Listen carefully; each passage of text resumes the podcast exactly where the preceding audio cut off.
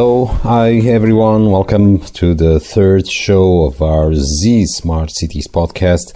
It's uh, brought to you by the association Zoom Global Smart Cities. I'm Vitor Pereira, your host, and um, the next um, topic we are going to talk about is very serious is related with the virus um, affecting uh, mm, especially China and um, it's um, spreading a little bit all over the world. And we are a little bit concerned about uh, the consequences of this virus for the um, society and the future. And also because of this um, situation um, maybe also an opportunity because the Chinese have a word for the word crisis and they mix it with uh, opportunity in their uh, definition. So um, this is what the Chinese think about a crisis as also an opportunity to do uh, better. I believe the old um, knowledge, um, Chinese old knowledge, also understands that in the um, troubled era, in troubled moments, uh, there's an opportunity of new and more uh, open uh, possibilities to the future. This may be also one of those situations, especially for smart cities. Let's know a little bit more and why smart cities can contribute to a better world, in this case, better health.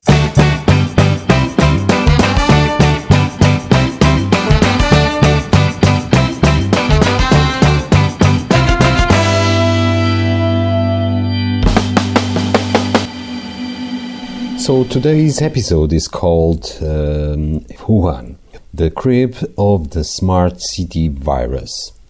Just on top of the celebrations of the arrival of the Year of the Rat, the Chinese are facing one of the most challenging threats. The coronavirus is infecting and killing citizens, and the epicenter is the province of Hubei, the city of Wuhan. Wuhan is one of the, those average dimension cities in China called second tier cities. We mentioned average, but it has more population than Portugal, around 11 million, according to uh, official authorities. Historically known as the center of the whole empire, the city of Wuhan is promoted by the Bureau of Commerce as the logistical heart of China and the largest tra- transportation hub for land, water, and air travel. Its strategic location links the east with the west and the south with the north.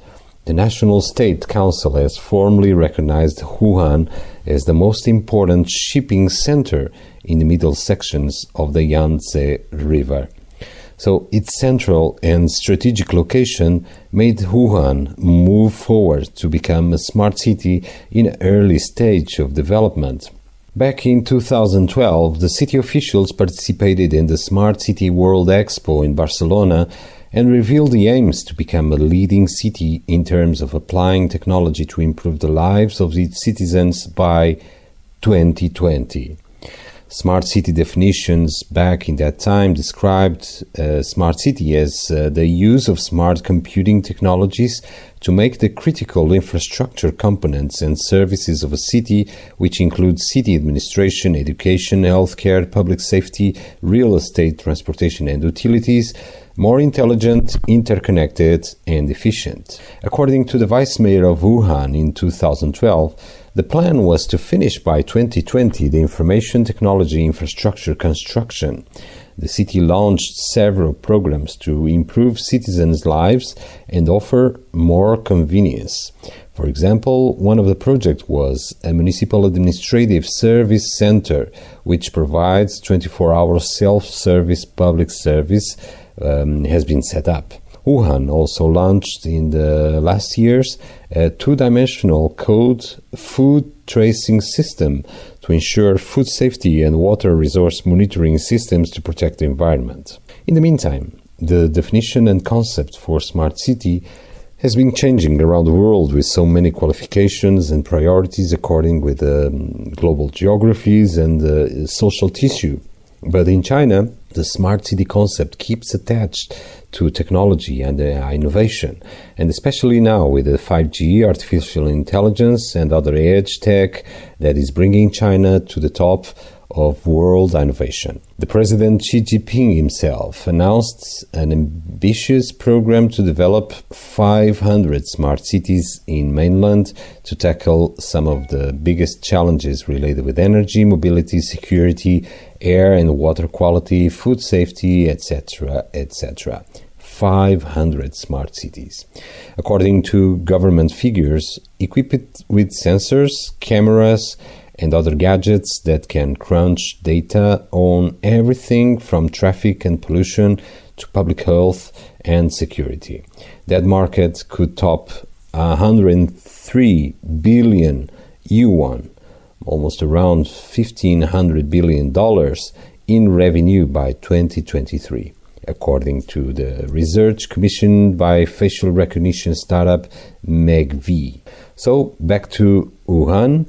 This virus spreading will definitely contribute to speed some more effective solutions and big investments in healthcare, artificial intelligence, and even surveillance that could help curb future pandemics and uh, cushion some institutional weaknesses.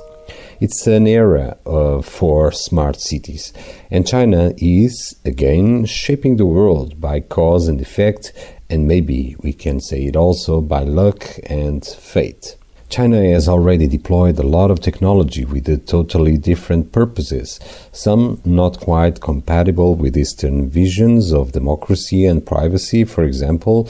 But now everyone observes that there's a potential public good in the tech can be redeployed to detect unusual number of people with fevers in train stations or airports, for example, while simultaneously cross-referencing healthcare history, travel records, and weather patterns.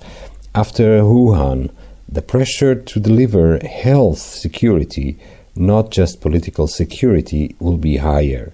We can be watching right now the birth of a new kind of virus the Smart City virus.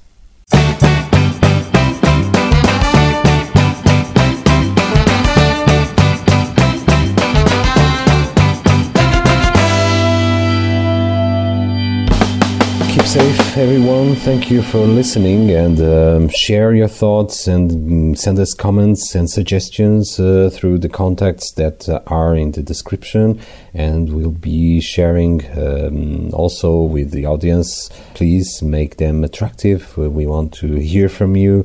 And uh, right now, I hope you keep safe if you are in China. And um, please. Uh, continue watching and uh, uh, listening to our show. Thank you and bye bye.